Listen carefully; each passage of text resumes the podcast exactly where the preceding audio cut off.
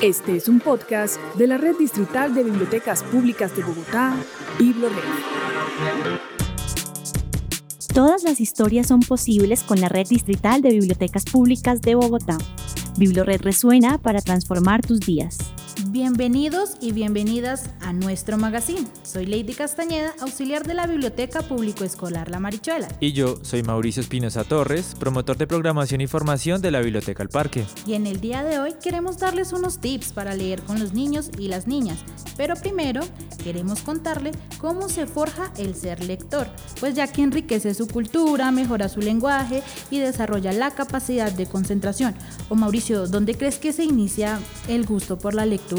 Bueno, yo considero que cuando leemos con bebés, niños y niñas, no se trata tanto de crear hábitos lectores, sino precisamente eso que dices, Lady, de habitar, de explorar y potenciar el deseo de esos posibles hábitos con los niños y las niñas. Como proponen algunas autoras, por ejemplo, leer tiene que ver con interpretar percepciones y dotarlas de significado. Significados que son propios o que son recreados, sintiendo, imaginando, pensando.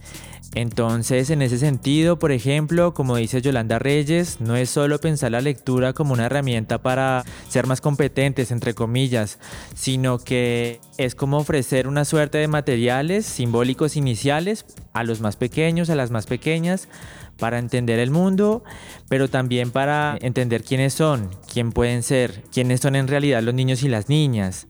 En otras palabras, leer en los primeros años no tiene que ver solo con poder o no decodificar una letra o una palabra, sino que tiene que ver con otras cosas, otros sentidos. Claro que sí, Mauricio, pues lo que me cuentas es muy cierto.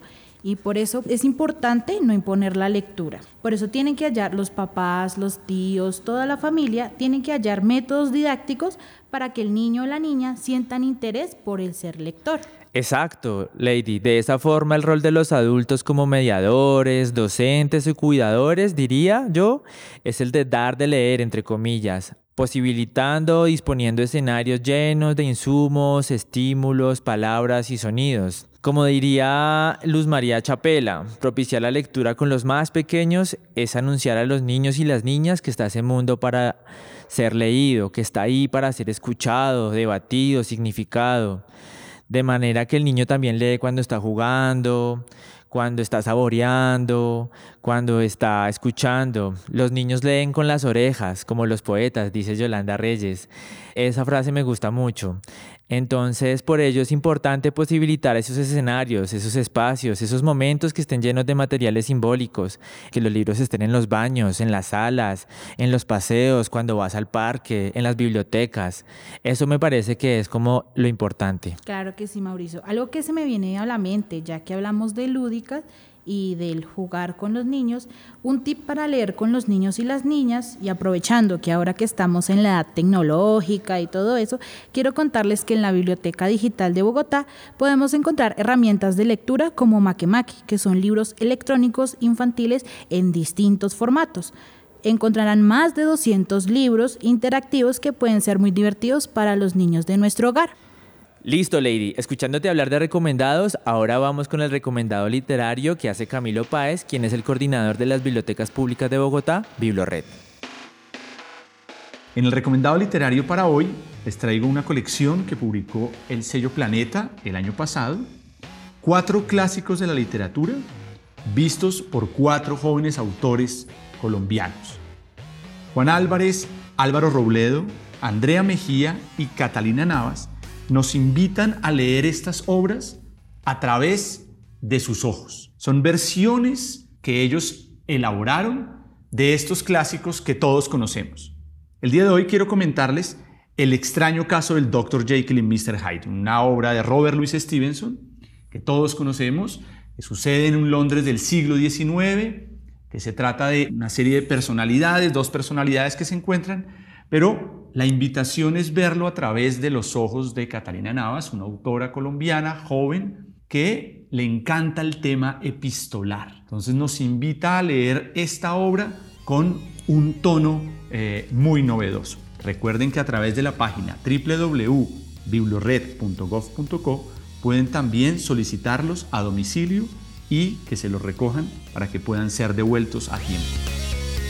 Lady, ¿Cuáles crees que pueden ser esas recomendaciones, esas herramientas o esos detalles que nos permitan explorar de mejor manera con los bebés, los niños y las niñas, las bibliotecas, las ludotecas, las bebetecas? Claro, tengo tres consejos importantes para iniciar la lectura con nuestros niños y niñas. Es importante la comodidad de los niños, pues ya que pues damos como un ambiente como casual, no de que vengo a leerles, vengo a, a imponerles la lectura, no, sino simplemente como que se sientan cómodos, eh, si tenemos sillones, si tenemos cojines, sentarnos en el piso también podría ser algo muy bonito para que los niños inicien su lectura. El segundo tip que es importante es escoger temas que les gusten a los niños.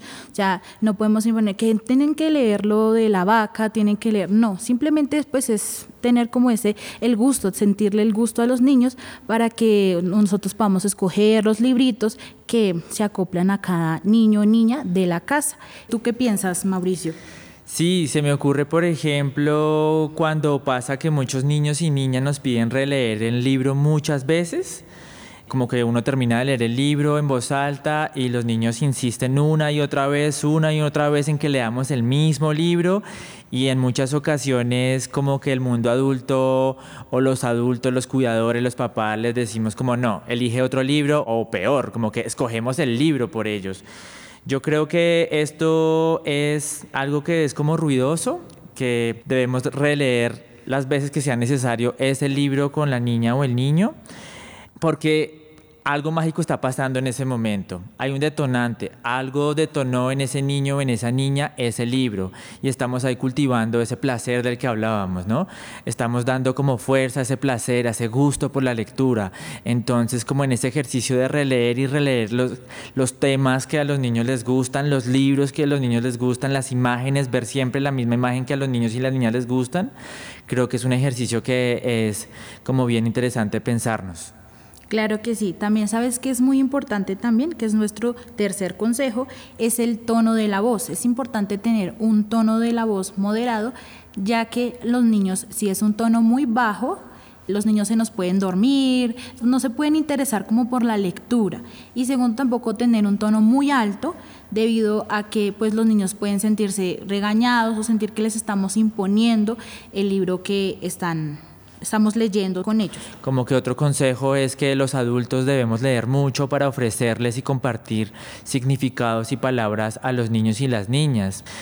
Y también escucharlos como en sus diversos lenguajes, ¿no? Leer con ellos a través del cuerpo, del sonido, a través de texturas, creando con materia, explorando creaciones con plastilina, rayando, dibujando. En este sentido, podemos leer con bebés a través de sabores, a través de exploraciones sensoriales con plastilina comestible, con pintura comestible, con libros en cartoné para morder, para saborear, para masticar dándole así a los niños y las niñas como esos espectros grandes y plurales a través de diversos lenguajes con los que la lectura sea un espacio, como decías, para que estén bien, jugando, por ejemplo. Los niños y las niñas juegan un montón y debemos leer con ellos a través del juego. Es muy importante los datos que nos das, pero también sabes que es muy importante el recomendado de la Biblioteca Digital de Bogotá.